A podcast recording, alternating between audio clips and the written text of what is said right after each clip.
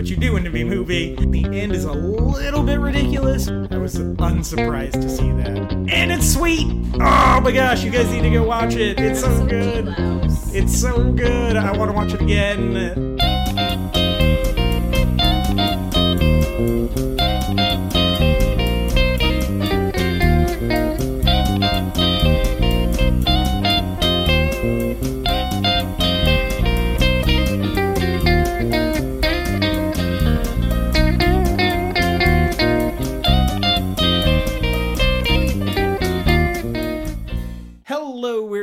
Travelers, and welcome once again to the Before and After Show. As always, I'm your co-host, MJ Smith. And I am your other host, Ryan Buell. Ryan, welcome back to the podcast cave. Yes, it's glorious. Yep, uh, it is time to talk about our Marvel movie. Yay! Which, is this the first time you have been on for a Marvel movie? No, wait.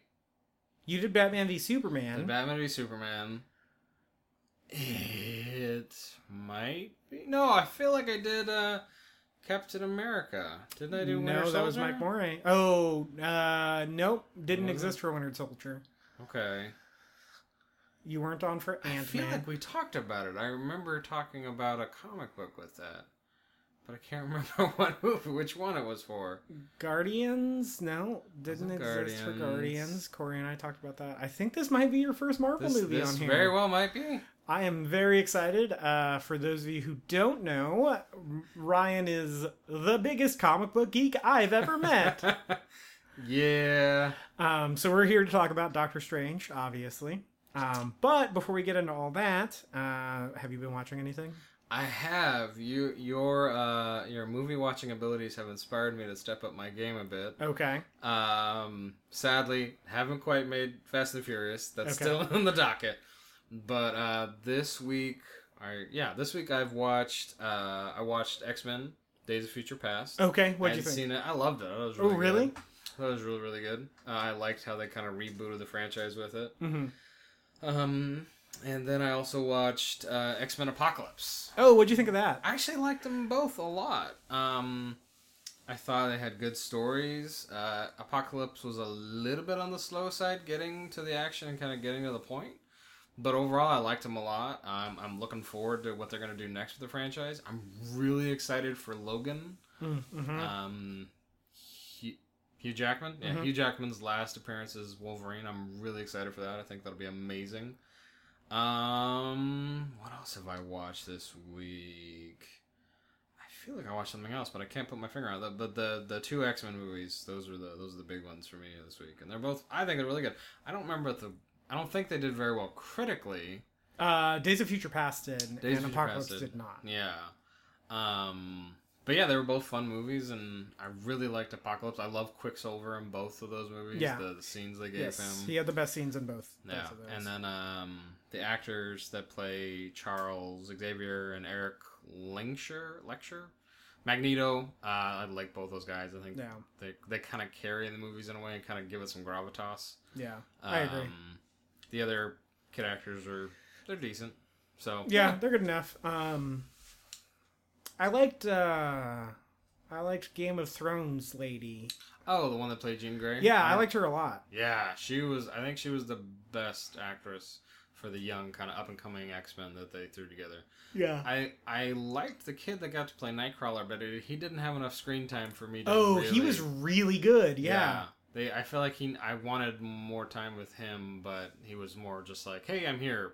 A bunch of other crap going on. Yeah, I actually I really enjoyed X Men Apocalypse. Mhm. Um, I thought it felt very much like a 1990s X Men thing. Like the cartoon that Yeah, came a little yeah. bit, a little bit. Um, I really hated Days of Future Past. Yeah? yeah, I hate I hated that movie so much. What specifically about that did you not like? I thought it was really boring, Yeah. and I thought the plot was real stupid, Hmm. and uh, I thought the actors were not as good. I thought Michael Fassbender was really bad at it. Yeah, I thought James McAvoy was really bad at it. I just hated that movie. Whole I thing. really didn't like it. Um, that makes me sad. I really liked Fassbender in Apocalypse, though. That well, yeah, they gave him a pretty big emotional beat. Yeah. So oh my gosh, that screw scene in that the up. woods is great. Yeah. It's so well done. I really like that. Yeah. Um, I do wish, you know, with Apocalypse, I wish we had gotten more of the Four Horsemen because they just kind of stood around. Yeah. They didn't do anything. Yeah. Uh, like true. Psylocke was a complete waste of space in that movie. Yeah.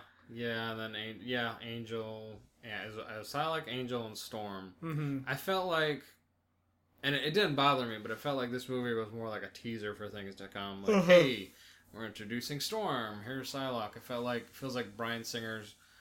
With the advent of Marvel movies, I feel like he's now just like, oh, good storytelling plus costumes. That's what the people want. hmm And I feel like that's the direction he's going now, especially at the end of Apocalypse, where they're all kind of their classic Yeah. X Men costumes with not just the dull black leather, like sweet looking colors and re- representing accurately what they look like in the comics. Yeah. I feel like that's where they're going with the franchise, and that's what it, I think that's pretty exciting. Yeah, I agree. Um, I forgot what I was going to say.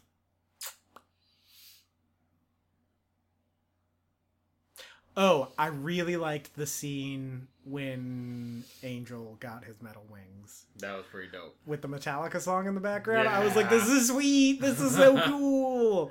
That was really cool to see. Although they didn't really explain his backstory. No. Like they just he was just like a mutant, which I suppose they probably it's just best for them to do their own thing with everything. Yeah. Not worry about what came before. Yeah, I also didn't like Logan's cameo, In Apocalypse. oh yeah, you didn't like that? No, I thought it was really awkward. Like the see, like the weird moment he had with Jean Grey at the end, and then he just like ran away into the like a bunny. He just like ran away like a bunny. Yeah, I was like, what? What is this? I suppose I I I loved it because uh, the costume he was in was a recreation from the Chris Claremont, Frank Miller Mm, mhm. Wolverine Yeah. one. So it was definitely fan it was the comic book fanboy service. Yeah, the Weapon X. thing. Yeah, yeah. the weird helmet he had on and, and all that. So and it fit with the timeline, although it didn't make a whole lot of sense because at the end of Days of Future Past, Mystique was the The- one that mhm. captured him. Yes. But then he's still in Weapon X, so is Mystique just a total schmuck? Yeah, like is she just in? really bad at her job? Or Yeah. yeah, I didn't did- understand that at all, and they did nothing to explain it, and it was really, really frustrating. Yeah, yeah, that part made me go. Uh, the whole point of Days of Future Past was to clean up the timeline. Yes, to clean up the mess that three and whatever and origins, origins. had made. Yeah, but yeah, there's still little things like that. Kind of, I'm excited for the franchise, but little things like that made me go. It doesn't feel like continuity is the biggest thing sometimes. Yes, them, which because- is annoying. Yeah, because an Apocalypse, that's never dealt with. Like, oh, okay, just here we are. Yeah. So, yep, I anyways. agree. I agree. How about you? Any you've seen anything sweet this week? Yeah, I uh, actually forgot to talk about this last week. I watched um, Hamilton's America on PBS, which is the Hamilton documentary, um, both of the man and the Musical? musical um, Hamilton. If you have never listened to the show before, because I talk about it about as much as I talk about Jaws and Spielberg, is a hip hop musical by Lin Manuel Miranda, who uh, is doing the music for the upcoming Moana movie, as well as the upcoming Little Mermaid live action movie. Um, he's going to be in Mary Poppins 2 as the sort of Dick Van Dyke kind of role. He's a he's an actor. He wrote this hip hop musical based on the life of Alexander Hamilton, the guy on the ten dollar bill, and it became a bona fide cultural phenomenon. And he became a massive star because of it. And the documentary is just kind of documenting him writing the show up through performing parts of it at the White House for the president and first lady um, and kind of a little bit after that, and just sort of the impact the show has had in a year, maybe a year and a half of existing. Um, yeah, it's uh it's really good if you're a fan. Like you have to be a fan of it, or at least be familiar with it in order to watch it. I feel Mhm. like um, I'd be interested to see if someone just kind of caught it on PBS and hadn't heard of it, and they were like, "What is this?" and then looked it up and tried to see what it was. Um, I love the show. I love the. It's it's uh, I feel like I'm understating how much I love it. Uh, it's it's my favorite thing. Like out of all the things that exist, it's my it's my favorite of them. It's the it's the best thing. Um, it's the it's the best piece of art I've ever consumed. Like hands down across across the board, music, movies, anything. Uh, it's it's my favorite. Um, I have most of the words memorized. It was all I listened to for about eight or nine months. Like I remember podcasts, podcasts, and the Hamilton soundtrack. Like that was the only music I listened to for the better part of a year. and I mean, I still will listen to chunks of it throughout my week. Uh, and so seeing all the interviews with these people and how it's affected them, they have, you know, they get uh, a lot of political figures. Like they get, um, they got George W. Bush to be on it, as well as Elizabeth Warren, and Obama's in it because Lin went to the White House and performed with Obama, so they show Obama and Lin talking. And a little bit, the White House kind of gave him the start for the show, gave him the platform that gave him the grant to it, because um, every year the president hosts uh, this sort of poetry night um at the white house uh and not just a current president. It's just a it's a thing. It's a thing that happens every year. And um they bring in a bunch of poets to come and do live poetry readings. And they reached out to lin because he does hip-hop which is kind of like poetry. And they told him hey uh we want you to come and do a song from your show in the heights which is his first broadway play and he was like okay yeah i'll come do that um I'm not gonna do a song from In the Heights though. And they were like, What? He was like, I'm gonna do a hip hop song about the guy on the ten dollar bill. And they were like, Uh yeah, like you can do that. Good luck with that. and you can you can find the clip of him doing it at the White House before the it's it's just he says he's working on a concept album. He doesn't even say it's gonna be a play. And the audience doesn't quite know how to react. He does what's the first song of the play. Uh, Alexander Hamilton is the name of the song, and people start laughing at him, and they're not sure if it's a joke or not. And then it gets really good, and so people are really caught off guard. Like his the rhymes are really tight and mm-hmm. make sense, and they're clever, and you kind of see the audience go like, "What? I is this? Yeah, I don't know what to do with this." And so by the end, they're still laughing, but the laughing is kind of like, I have no other reaction.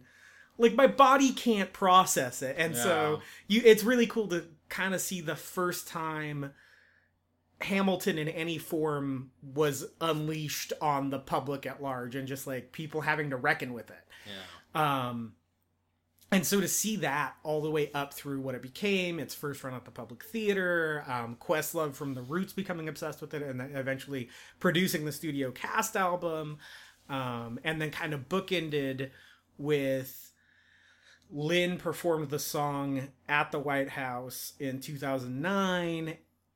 And in 2016, he brought the whole cast to the White House to do a bunch of songs from it um, for a group of high school kids. Um, they did like a Q&A with the kids and then performed like an hour of the show. Um, and so kind of to see it bookended it at the White House is a really good structure for it. They also interview the rest of the cast, um, the guy who plays Thomas Jefferson and, and sort of how he portrays the character of Thomas Jefferson because Jefferson is one of the great founding fathers of our nation, but also kind of a crappy person. um, and so just kind of the dichotomy of that, or even Washington, who, you know, was our first president, but one of the things you have to reckon with a lot with those founding father types is they still owned people. Like slavery was still a thing. Um, and sort of like the nexus of, of trying to figure all that out and um you know, they get the guy who plays Burr to come in and they go to they go to the Museum of Finance, which has a bunch of Hamilton memorabilia, like real guy memorabilia, and they actually have a bound book of the correspondence between Hamilton and Aaron Burr that led to their duel. And they have um they have the guys take turns reading the letters to each other. And it's really cool Nice. to see them do that. And then they hand them a set of dueling pistols and show them like from the from the era. They hand them a set of dueling pistols from the 1800s and have them pretend to load them. Like so, they're like, okay, so now you want to take the stamper out. Push the wad down, pour the gunpowder in, and there's like there's so much time to apologize to each other while you're getting ready for this, man. Yeah. And you know, it shows them go. They have statues. They have bronze statues of Hamilton and Burr aiming their dueling pistols at each other, and so Lin and Leslie Odom Jr. go in front of their respective statues and point their pistols at each other, and you like you see the shot of them reflected, like the guys who were playing them in the show reflected in the bronze statues, and I was like, that's Yeah. awesome! Like that's really cool That was cool. and uh, yeah, I mean it's just great. And you there, there's a ton of clips of the show, a lot of which haven't really been seen publicly before. There is a bootleg of the show out there, Hmm. but these are you know super high def, well shot versions of some of the musical numbers. None of them are played in full, unfortunately, but there are clips of them, and it kind of goes through the whole story of the play Mm. as well, and so you kind of get a really good sense of it. It's great. Um, I mean, I really liked it. Yeah, I didn't watch anything else. Oh, we've been watching The Chase. It's a stupid game show that's on Netflix now. Oh yeah, yeah. I heard about that one. Uh.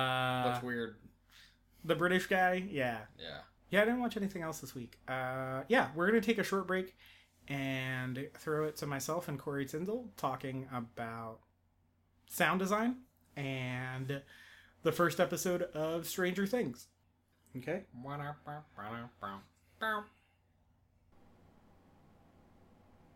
record scratch noise well apparently this installment of the before and after show film school didn't record and i am learning that information seven hours before the episode gets released. So we didn't have time to re-record it. Uh, it'll be in the next episode. Sorry about that And we're back. Uh, I hope you enjoyed that. We'll be back next week to talk about uh, an older film. I think we're going to be talking about The Jazz Singer, starring Al Jolson, um, which is the first talkie. And uh, yeah, uh, you can catch us every before episode.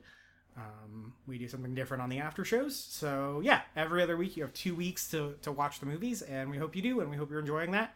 But Ryan and I are back to talk about Marvel's Doctor Strange. So this is the fifth movie in the Marvel franchise, like fifteenth or sixteenth. Uh, let's see. We let's let's let's count this up. We got Iron Man, Uh huh. Iron Man two, Uh huh. Thor, Uh huh. Incredible Hulk, Incredible Hulk, uh, Captain America one. Captain America one, Avengers, uh, Iron Man 3 Uh-huh. uh, Thor two, Uh huh. uh, Captain America two. Captain Winter Soldier, uh, Ant Man. Ant Man, Age Avengers of, two. Yeah. Age of Ultron, yeah, Avengers two, and then you've got um, Guardians. Guardians, Winter Soldier. No, sorry, sorry. Uh, Civil War Civil War, and Doctor Strange. This is the thirteenth one. the thirteenth. Yeah, Okay. I think that's about right. So,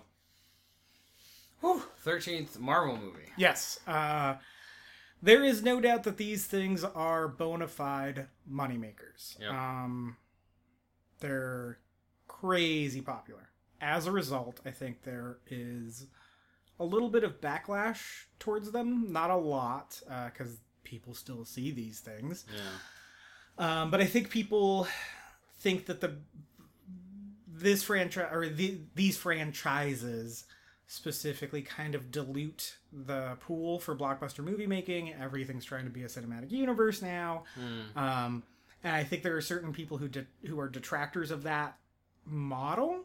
Hmm. Um, but what do you what do you think about that? About Just this this thing that Marvel has done has it helped or has it hurt? I mean, in my point of view, I don't see it as hurting anything. Um, I think people are trend chasers, and I think we've talked about this before. I think superheroes are superhero movies in general are the new westerns of the day, so they're super popular. So everyone's trying to do them. Mhm. I think Marvel's the only one that's doing them right Yes. at the time. I think other people have come out like there was that Max Steel one that came out. I heard that one was terrible. DC is having a lot of trouble getting their cinematic universe off the ground. Yeah, they are. Um, I think Marvel, they're the first to do it. I think they've done it right. And I think, especially when you think of like kind of out of left field movies like Guardians of the Galaxy and now Doctor Strange Or Ant Man. or Ant Man, who aren't that well known, aren't like their they're not like their signature characters, but I think they're going in different enough directions to keep going for a while. I do see this model dying out. Hmm. Uh, I don't know when. Could be a few years from now. Could be, you know, uh, less than that. But in terms of the model of like continuity, I'm, just to understand the like continuity building and kind of Mhm. hinging on that. I don't see that as a bad thing. I think that's, I mean, TV shows do that, so why not in a movie cinematic universe? But Right. I, I suppose I could see the limitation it puts on people who are just like, I just want to put out a good movie and not have to worry about tying into X, Y, and Z. Right, right. Um, and so the yeah, so the argument there is that the movies are come out a little undercooked every time because they're trying to connect all these things and so certain elements of character building suffer both in the protagonist and especially in the antagonist. Um, you know marvel's got a villain problem and i think everyone Yeah. knows marvel's got a villain problem. They have a total of two interesting villains over 13 movies. And uh, you know that's not batting that's not a great batting average. Yeah. um, so I think I don't think those criticisms are unwarranted. Um, I don't know if there's nothing inherently wrong with what they've done either. hmm Um, what they've done is fine. I think it was bold. I think it was a huge risk. And if Iron Man 1 weren't the, as good as it is, it never would have worked. Yeah. Well, and they had to go this route because a they had sold off their major players. Like X Men was no longer theirs. Spider Man. Spider Man was no longer theirs. Fantastic Four, like all their A listers mm-hmm. were gone, and so they had to do Avengers because they still own the movie rights to that. And so I think they've had to kind of really write the book as they as they're you know rewrite the book as they've been making these movies because you know X-Men literally is their highest selling book of all time. Yeah. And in fact now the comics if I remember correctly they're they've like killed off most of the X-Men. Yeah. as Maybe not as- killed them off but like kind of done away with them Mhm. and made the Inhumans the new mutant quote unquote mutants. Yeah, the idea behind that being we don't want to give these studios more story ideas. We want them to run out of ideas So we can get our so we can get our rights back. Yeah. which I think would be amazing. Um, they've gotten a bunch back. I'm thankful to say they got Yeah. Punisher back, Daredevil, Blade. Ghost, Blade, Ghost Rider recently has appeared in the Agents of Shield. Mhm. So I think now they're kind of retreading. But uh, going back to the point, they've kind of had to to launch this new kind of cinematic universe. They've had to go back to the classics of the Avengers, and that's why I think they've had to pull from kind of the rich catalog they have. Uh, which is why you get movies like Guardians of the Galaxy and Doctor Strange, you know, these less known characters. Black Panther. Black Panther, you know, who I believe, I think he was the second African American superhero. I believe the Falcon was the first. No, No, nope, I could have sworn that was the order. no. It was No? Black Panther first, And then Falcon and came then Falcon after. came okay, after. Yep. I did a bunch of Black Panther research after the movie because, it, oh, man, he was so dope. yeah, he was really good. Uh, yeah, he was the first. Well, he was the first one in mainstream comics. Okay, Um, there are a couple more that are like the first, but they like from the major companies. Yeah. He was the first. like Luke Cage was another one, but he was more of a blaxploitation. Yeah. kind of riding that that Yeah. train. Um, but yeah, Yeah, um Yeah, I I like these Marvel movies. I love some of them. Um like I said, the villain problem I think is something everyone acknowledges. Mhm. You know, it's kind of they do kind of follow a similar formula, but I think they're branching out the f- deeper into these phases they're getting. But I agree with you. I don't know how sustainable all of this is. Like, I feel like we're just going to get burnt out on these eventually. Kind like, honestly, even at this point, I kind of want a break after Avengers 3 and 4. Mhm. Like, I, d- I don't want it to keep going in perpetuity into phase 4 and 5 and 6 and 7. Like, I, give us a little bit of a break. You know, figure out who. Take a couple years off. You've given us, at that point, over 12 years worth of entertainment. Um, I think that's plenty. Uh, and these things have made you a bunch of money. At that point, people's contracts are going to be running out. Like, we're. I think we'll be ready for a rest. Yeah. Um, all that to be said, you are going to have these new people. You know, they're going to want to keep making Spider-Man movies as long as possible, as Yeah. long as as long as they can. Um, you know, they got one of their major players back in that. Yeah. Uh, that was that's like huge. yeah. Um, there better be more than one Black Panther movie, as far as I'm concerned. Um, I think they will, and I think I mean, I think sadly there's not going to be a break because Disney's the one that's on Yeah, it, that's and they're gonna just that's a money making machine. Yeah. So you know, between Marvel and Star Star, Wars. Wars. they're gonna be cranking those out, and there you might have quality issues. Yeah. Although Disney's pretty harsh when it comes to their quality, they want they want to put out quality products. So I don't know if they'll necessarily suffer from that quantity over quality issue, but they might. I don't. they do and they don't. It's weird. Yeah. because like technically force awakens is good Yeah. you know? Um but it's not that interesting of a movie and it's kind of a rehash. It's very safe. Um you know they've had their i mean and that was the thing is that was a misfire from the start. Iron man is a really good movie. Yeah. and it is great and it still holds up. And so that was not a misfire from the get-go.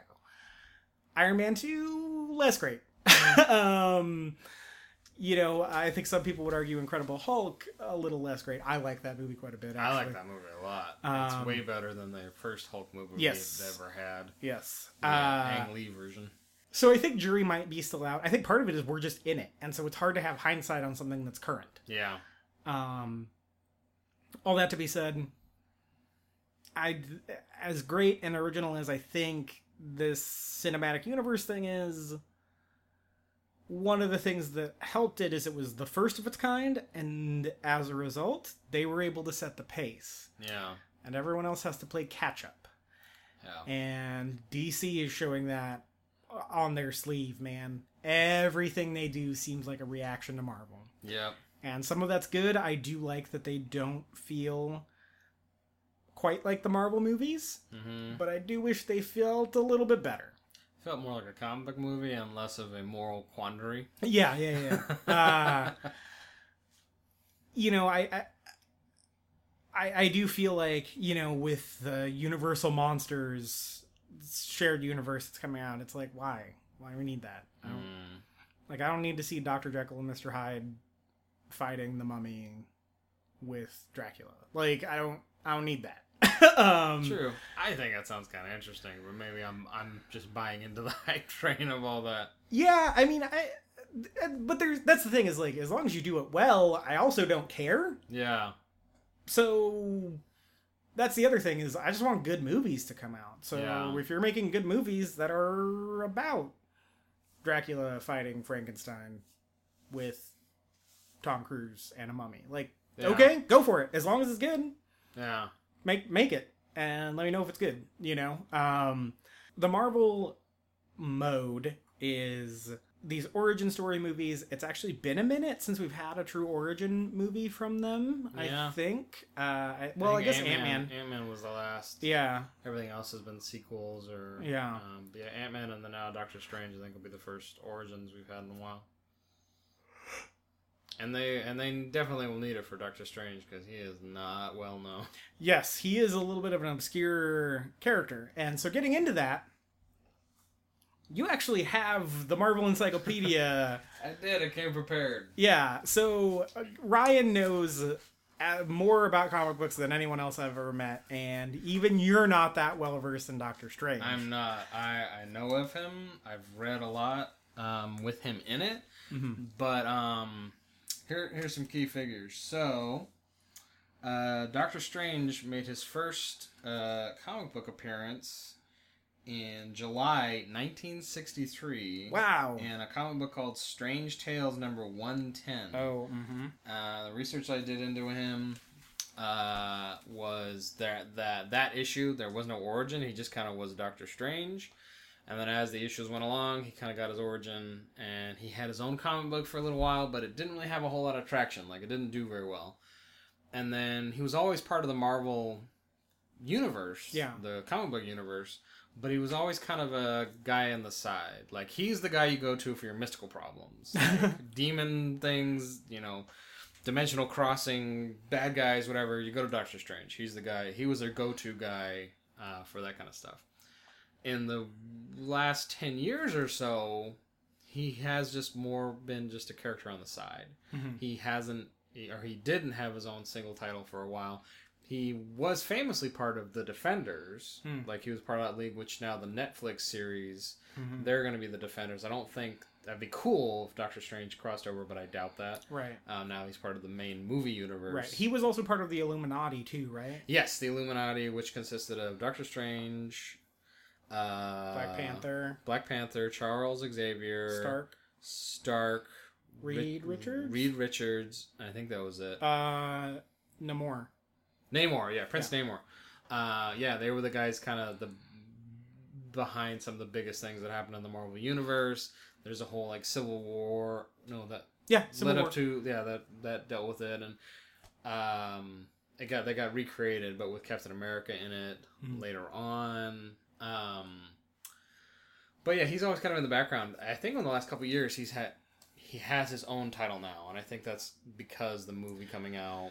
Right. So I actually kind of want to get into that a little bit. Um, with the movie coming out, or wi- as they're bringing out these more obscure movies like an Ant Man or a Guardians or a Doctor Strange, are they? I don't know too much about comics. Are they releasing titles in advance of those to build hype, or do they see how the movies go and then release titles based on them? I think it's I think it's the the former. Uh, Okay. Because when Guardians of the Galaxy before that movie came out, they had brought the the comic books back, uh, written by my favorite comic book writer author uh, Brian Michael Bendis, Okay. uh, with the team pretty much as you see him in the movie, Hmm. because they were kind of an obscure group and they had brought the series back. I think in like the '90s, maybe early 2000s, uh, written by Dan Abnett, I think. Um, and he did like 30 or so issues of it.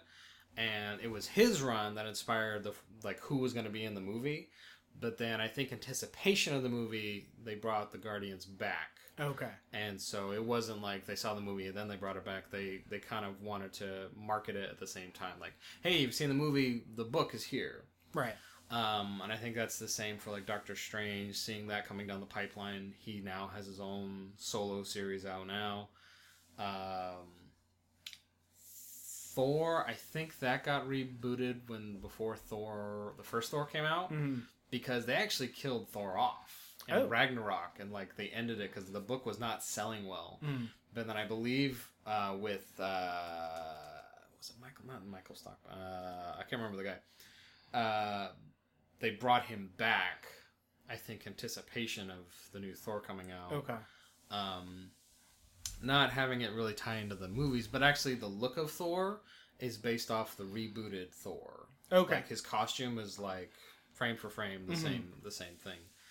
Um, let me see what else.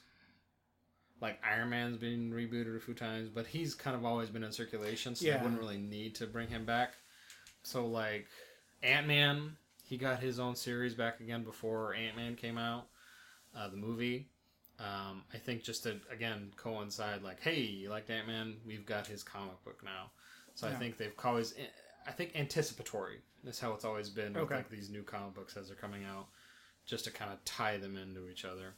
Got it. So with all all of that and and you know the Marvel money making machine that they have in place, these characters that they are choosing are still pretty risky. You know, um, no one had heard of Guardians of the Galaxy. Yeah. No one had really heard of Ant Man, and Ant Man got announced when they announced Iron Man.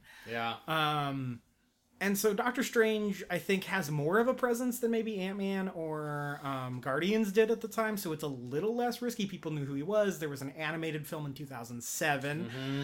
uh, that is pretty well regarded. I haven't seen it, but it's supposed to be pretty good.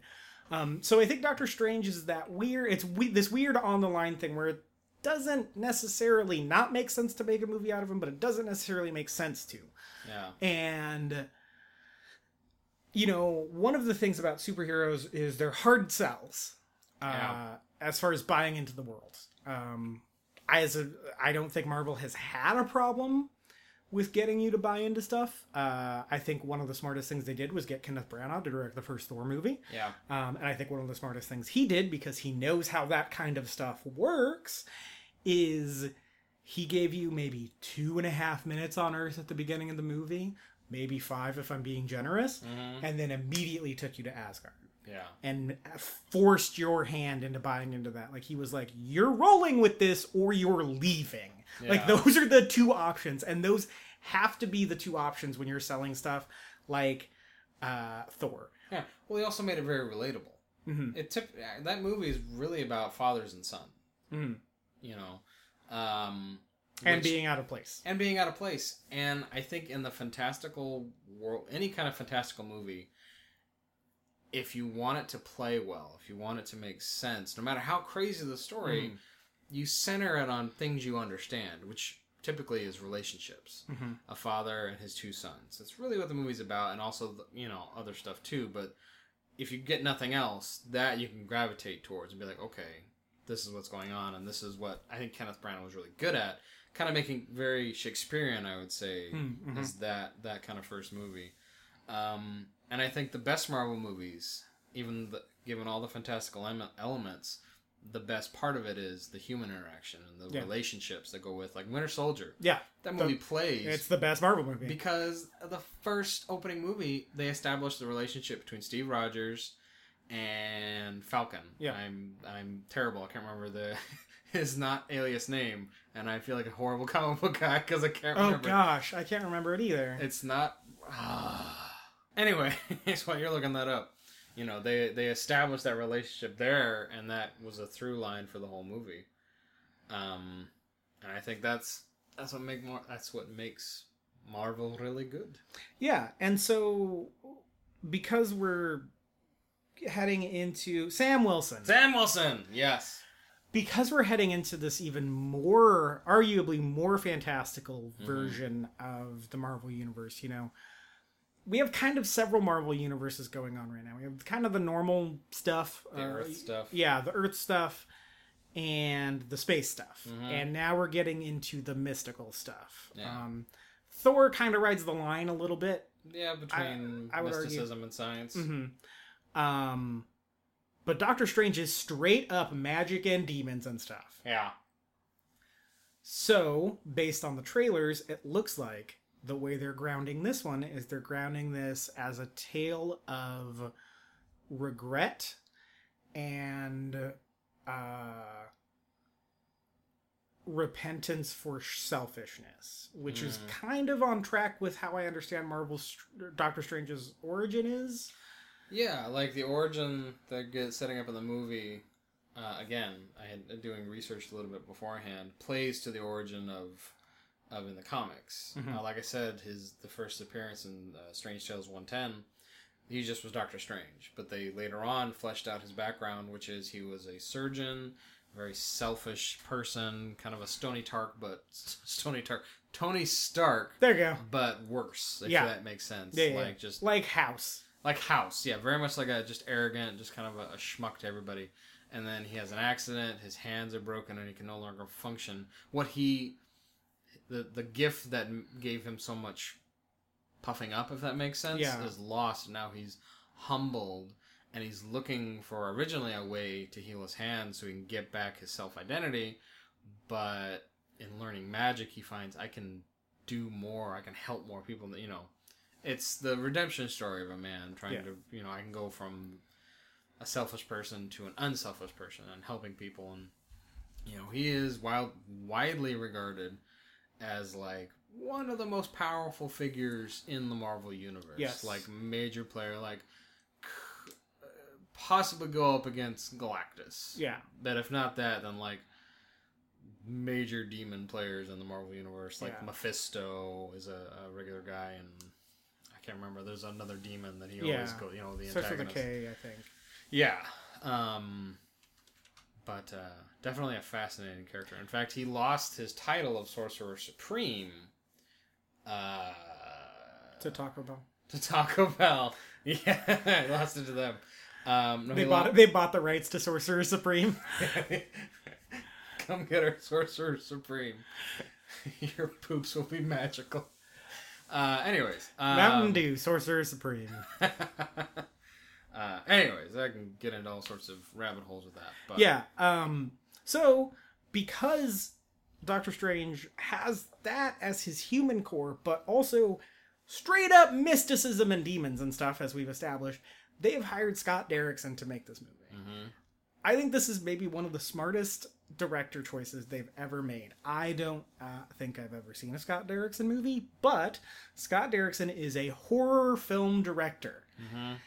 And when you want to throw demons on screen, you hire the guys who have made a living doing so. yeah, um, and you also can help that be the grounding point too, because horror movies, the best horror movies and the ones that work, have to have some sort of human element to get you to give a crap. There's a big trend in horror right now where the monsters at the core of them are manifestations of depression, regret, uh, postpartum depression, um, that kind of stuff. The big one that comes to mind is the Babadook. Like that is almost like it's barely. I think it's barely a horror movie, and more of an more of just like a family drama about a mom dealing with postpartum depression. Um, Lights Out, one that came out this year. That one has more horror elements in it, but it's more of a woman dealing with bipolar disorder.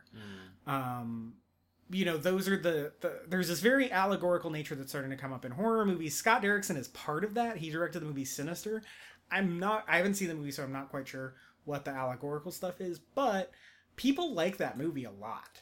Um, it's pretty well regarded as one of the better horror movies the last few years, kind of in this horror renaissance we're having. It's a real good time for horror movies. yeah. Um, and so Marvel snapped him up and they said, hey, make our most supernatural character.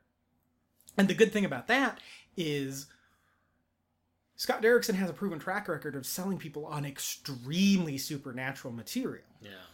And for people to buy into that in a mainstream, gonna make a hundred million dollars at least opening weekend, gonna make a billion dollars at least worldwide movie, you have to get someone who's a master craftsman at selling that supernatural stuff, or else people are gonna be like, "What the f is this?" Yeah. So I think, I think Marvel, above anything, they just are good business people. Yeah. Um, and so I think they make the right choices in their uh, casting in front of and behind the camera.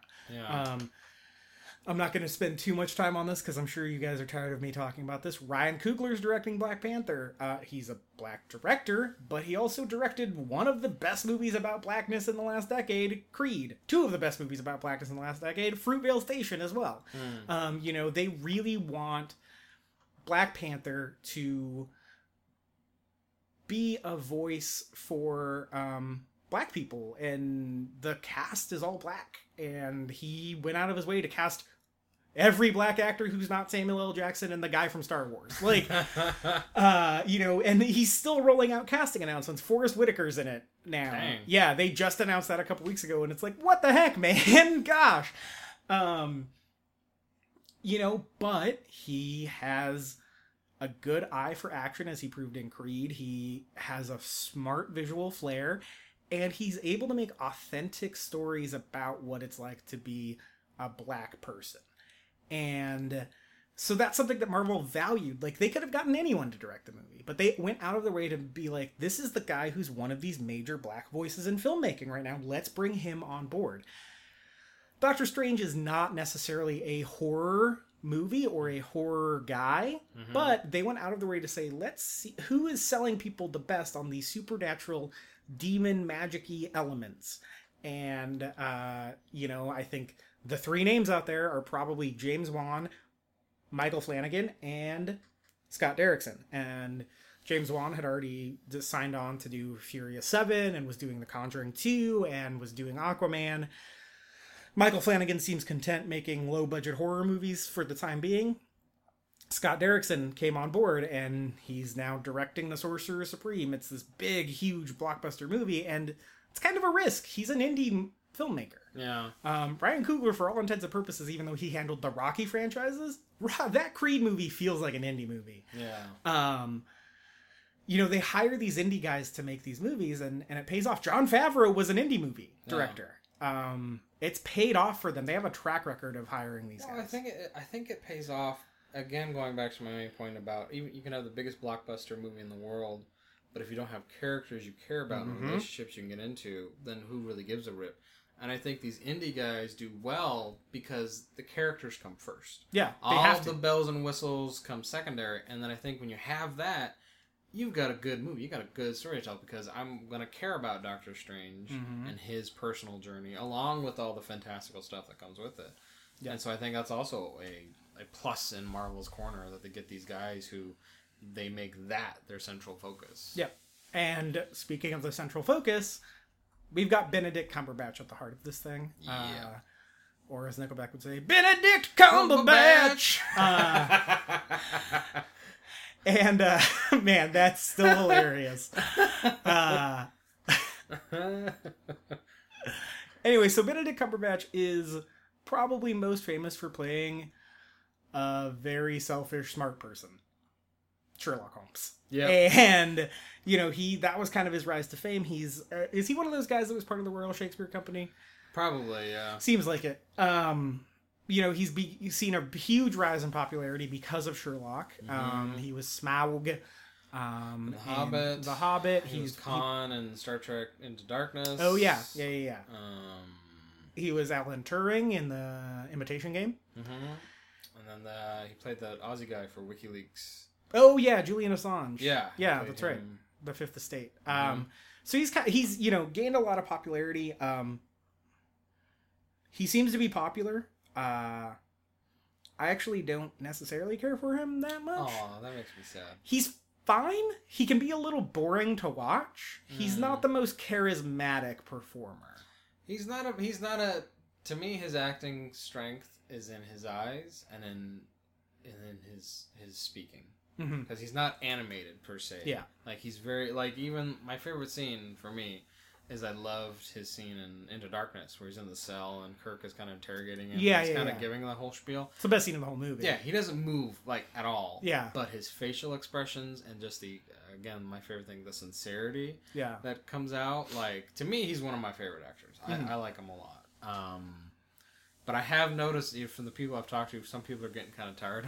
Yeah, I like think that's the thing, and I'm like, he's oh. been a little overexposed. I think. yeah, What I will say, this fool looks like Doctor Strange. Like it Oh, looks yeah. like they reached into the pages of the comic And book pulled and him pulled him out, and it was just this guy. yeah. They, I think he looks so much like this character. Like it's Yeah. it's insane. I'm glad they got him and not. I know they were originally in talks to get was it Joaquin Phoenix? He was on the short list. Yeah. yeah. I thought that was weird. I, that would. I think that would have been a poor choice. Yeah, it was Joaquin Phoenix, Jared Leto, and Benedict Cumberbatch. Yeah.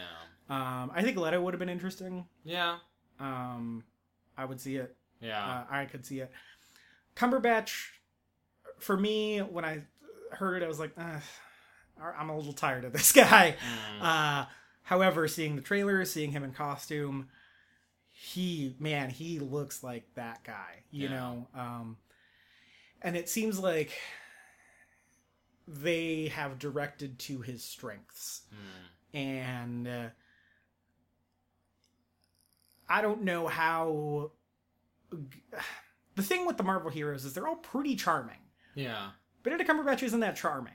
Uh, his charm is very secondary. Um, Yeah. he's he often plays characters whose charm comes second, Yeah. uh, or is non-existent whatsoever, like Sherlock. Uh, not a particularly charming individual. Yeah. Um, Khan, pretty calculated. Yeah. Uh, Smaug, a little more charismatic, but still pretty slimy. yeah. Um, however, it seems like Doctor Strange not that charming of an individual right now, Yeah. uh, especially at this juncture in his story. Like he doesn't, he doesn't seem to have much of a presence as a comic book character, and. be- I, I- I know this sounds like a backhanded compliment. Uh, you know, Cumberbatch doesn't have a ton of like natural presence either or natural Mm. charisma. And uh, I think that could be interesting because it seems like you almost start off not really rooting for this guy. Hmm. Um, like he seems like kind of a d bag. um, but what, I mean, what do you think about Cumberbatch in, in this I performance? think I think I think it's I think it's a perfect role because he can I think he convey both sides of Stephen Strange, Mhm. which is one the the, the d bag side, the Yeah. kind of the selfish, very stoic, very you know I think he can do that well. But I think he can do the transformation from that to Doctor Strange, if you will, Mhm. Doctor Jekyll, Mister Hyde, if you want. Um, I think he can make that trans transition to Doctor Strange very well because I think I think he'll play the Doctor Mhm. side very stoic, like you typically see him. But it feels like Doctor Strange, the Sorcerer Supreme, I, it feels like he'll be a bit more kinetic. Like there's Yeah. going to be more movement with what's going on there. And I think because he's a spell chucker, that'll kind of help differentiate between the two. So I think he'll play both roles very well. And I'm super stoked to see him Yeah, to see him do it. Um, Um, him doing an American accent, not so much yeah, kind yeah. of but you know the character's american so it would Yeah. be you'd get fanboys up in an uproar like why is he british Yeah. I was I thought that was an interesting choice actually because I was like, yeah, I a little bit feel like it would be better if he were just British. yeah Um, the supporting cast: Chiwetel Ejiofor, uh, Mhm. Tilda Swinton, Mads Mikkelsen. I'm crazy excited about Mads Mikkelsen, though my understanding is he's probably got some of the same problems every other Marvel Marvel villain has, which bothers me because Mads Mikkelsen is great. yeah Uh, he's such a good actor, and he's great. He's one of my favorite Bond villains of all time, as Le Yeah. In Casino Royale, and hmm oh gosh, it's it bums me out to feel like he's gonna be wasted because he's great. yeah just a one-off like kill him but i think they're setting up uh strange's big villain the guy that's in green i think it's mordo Mordo. mordo i think he becomes uh a um, antagonist Okay. to Strange later on, I think. Comic book nerds, if I'm wrong, please correct me. But if I, I believe he does. Yeah. Um, I have to look that up. Again, I haven't, I don't know much about Strange. Yeah. Um, Rachel McAdams. Uh, hmm I think she'll have a very tiny role. Yeah. Uh, Rachel McAdams makes me laugh because she can't stop being in relationships with mystical dudes. What else? The time traveler's wife. Yeah. Uh, about time. Yeah. This. Uh, Maybe that's like a secret, like, desire for her. And this is just wish fulfillment. maybe what's there's another one too. She she is like she is a uh, go to for those kind of roles. yeah for like we need someone to be in a relationship with someone who travels through time. Midnight in Paris. Hmm. Mean Girls. Uh, yep, Mean Girls. Uh, I thought that was funny. about time. Midnight in Paris. Time traveler's wife. I guess that's it. But it's a reoccurring role type you see in her. Yeah, just like dating guys who can travel through time. True. Uh, which is weird. That's just that's a very very very If- specific. If she plays Iris West in the new uh, Justice League movie, then that'll be that'll seal her fate. If she plays what? Iris West, the wife of Barry Allen, the Flash. Oh, man. travel back and forth in time. That would be great. that would be the freaking best. yeah. Uh, yeah. So I'm I'm excited about Doctor Strange. I guess. Um, I think the action and the visuals are going to be crazy. Yeah. Um, which is good. I like that. I'm a little worried about this origin story business Yeah? again, just because we've seen it a bunch. Um, True. and this one doesn't seem like it's got the hook that a lot of them their most recent ones have had as far as being a different genre because like Mm. the ant-man origin movie was a comedy it was like a comedy heist movie Yeah. Uh you know Guardians isn't quite an origin movie. They're kind of established. It's the origin of the team, but these people were already established before we spent time with them. Yeah. So it's been a while since we've had a straight up origin movie, and I'm wondering if it's going to feel a little bit stale. I um, don't think it will because I think you need it for this because not only is it an origin for Doctor Strange, we as the audience need to be introduced to this whole new side of the Marvel universe. So I think it's going to be an origin story for both Strange and for mysticism in the universe and That's kind of true. explaining that. So I think if you didn't have an origin story, I think it'd be much more jarring. Yeah. Um, Is there anything you're a little apprehensive about with the movie? Not really. I'm I'm pretty on board for it. Like uh, with with the, I feel like the last few podcasts I've had nothing but negative things to say, Uh-huh. and, and I just want everyone to know that's not how I typically am. I'm a rather upbeat. I can see the good in most movies. Like heck, I love the Suicide Squad, so Yeah. give me that. Um, but I'm really excited for it. I think it'll be, if nothing else, it'll be a fun popcorn flick. Yeah. But I really think, based on what I've seen and based on kind of, I really trust Benedict Cumberbatch to fight for this. I think it'll be a good character piece, Yeah. you know, and I think that'll be fascinating along with all the, I, you know, I feel like I said fantastical like a million times this podcast, but well, along with all the fantastical stuff, I think it'll be really fun. Yeah. Do you think there's going to be a little bit of a civil war fallout in the movie as far not as far as the plot goes, but as far as people's perception of it because Civil War is this big sprawling culmination of what uh 8 years of work now. Yeah. and you know doctor strange is a little more intimate it's a little bit smaller it's a little bit more focused in Yeah. um I think that's what they needed though. Yeah I think if you follow if you follow up Civil War with something else that's big and bombastic and like epic, I think it's just overwhelming. So I think I think the pattern of movie releases is also very specific. yeah And I think Doctor Strange is that kind of you know, if if Civil War was the exhale, the huge like gust of wind coming Yeah. out, then I think Doctor Strange is the very quiet inhale. Did I say yeah, that right? yeah yeah yeah yeah, yeah, you know, yeah, the, the very kind of like, oh, okay, kind of slower, still kind of an epic story, but again, more focused. You know, I only have one character to Yes. keep track of, and not like ten billion different things going on. yeah And I think that'll, I think that's, I think that's a, a smart plan on Marvel and slash Disney side of things, and I think it'll, I think it'll do well. yeah i think so um i'm excited for it uh i'm interested to see my reaction to it because Yeah. i feel like feel like there is potential for me to be a little disappointed in this one and i can't really articulate why Hmm. I think it looks cool. I think Cumberbatch looks good in it. I think, think the it might- magic looks sweet. I think it might be the burnout we were talking about, like superhero burnout. Like, oh, another good guy, bad guy thing. Maybe I don't think I have that. Um, I mean, I loved Civil War, and I'm so excited for Spider-Man: Homecoming and Black Panther and Thor: Ragnarok, and I- maybe just this mystical stuff doesn't pique my interest enough yet uh, Yeah. because I don't know much about it, and so they haven't sold me on it uh, because I haven't seen it. Yeah. And so maybe I'll come out the other end being like, "Oh man, make all of them magic now." Yeah. You know, um, I don't really dislike a lot of Marvel movies, except for maybe Iron Man two and Avengers two. Hmm. Um,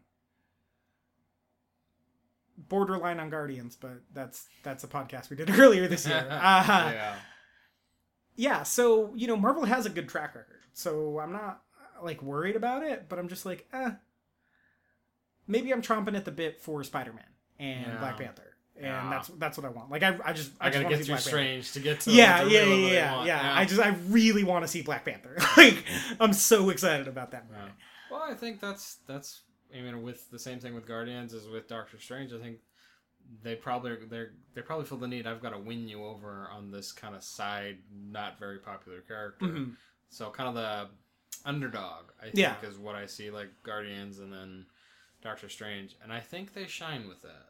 Yeah, You know, that's true. st- I mean, Iron Man before the movies wasn't that popular. That's true. He was a he was a mainstay at the mar- with the books, and he was always you know fans loved him, but like nowhere near the popularity he has now because of the movies. Yeah, I mean Captain America, same. yeah, And even that first movie isn't that great it's not that great, but compared it- to the rest. Compared to the two sequels, holy cow! yeah, but it, it did what it needed to do, which is here's his origin, here, here's who he is, hmm here's the setup, and again, pop culture. He's way. I mean, he's always been popular, but in the sense of like Darth Vader is a pop culture thing you can share with almost anybody, and Uh-huh. uh what you're talking about. Now, Iron Man, Captain America, even the Scarlet Witch. These are all kind of now household names, as the phrase would go. Yeah. Um, and I think that's a smart idea for Marvel. Is there, you know, Guardians of the Galaxy? Nobody knew who Rocket the Raccoon was. Yeah. Before that movie, heck, I had to look him up. Yeah, I think the only people who did know were people who play Marvel versus Capcom because he was in that. Yeah, he was in that, and uh, but uh, but I'm excited. I think it'll be a great movie. Yeah, um, I hope so. Yeah. Uh, I, I'm I'm wanting to like it, but I'm a little I don't know why. Like sitting down and like getting the yeah a little bit of reservation. And the thing is like I don't even think I'll come out thinking it's bad. Yeah, I don't I don't think there's a universe in which this movie is bad. yeah. Um, I just want to like it more than I might think I do. Hmm. So we'll see. Yeah, I'm I, I want to see it.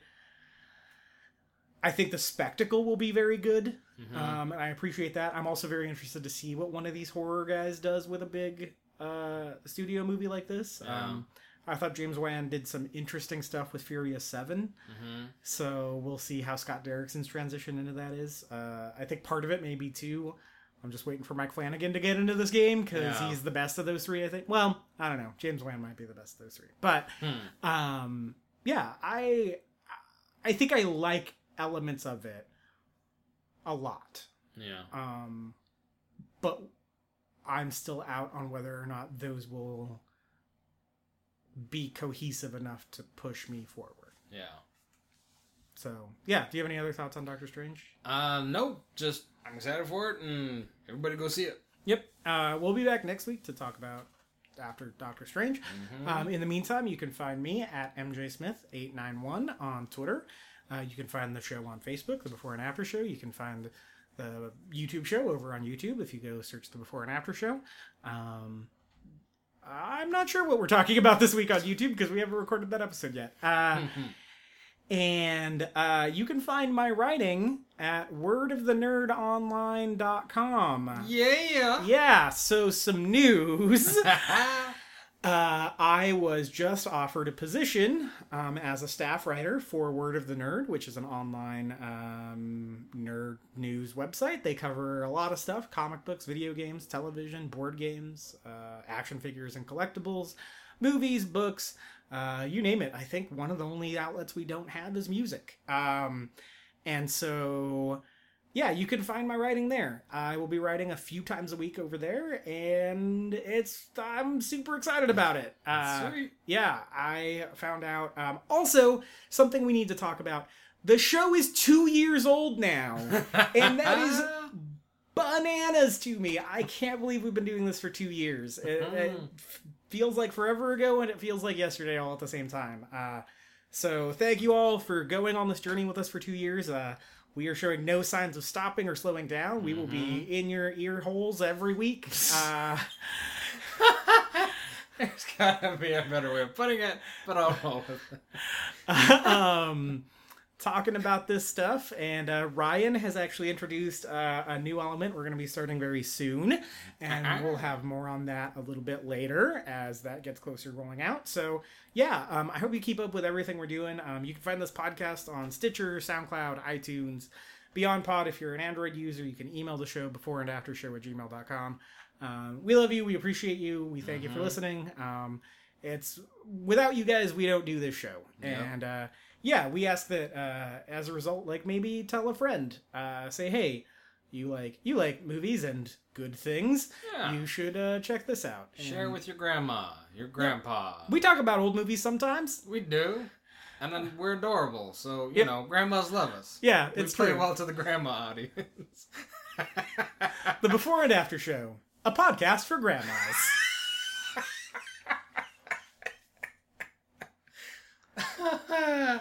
yeah. so until next time, introduce us to your grandma.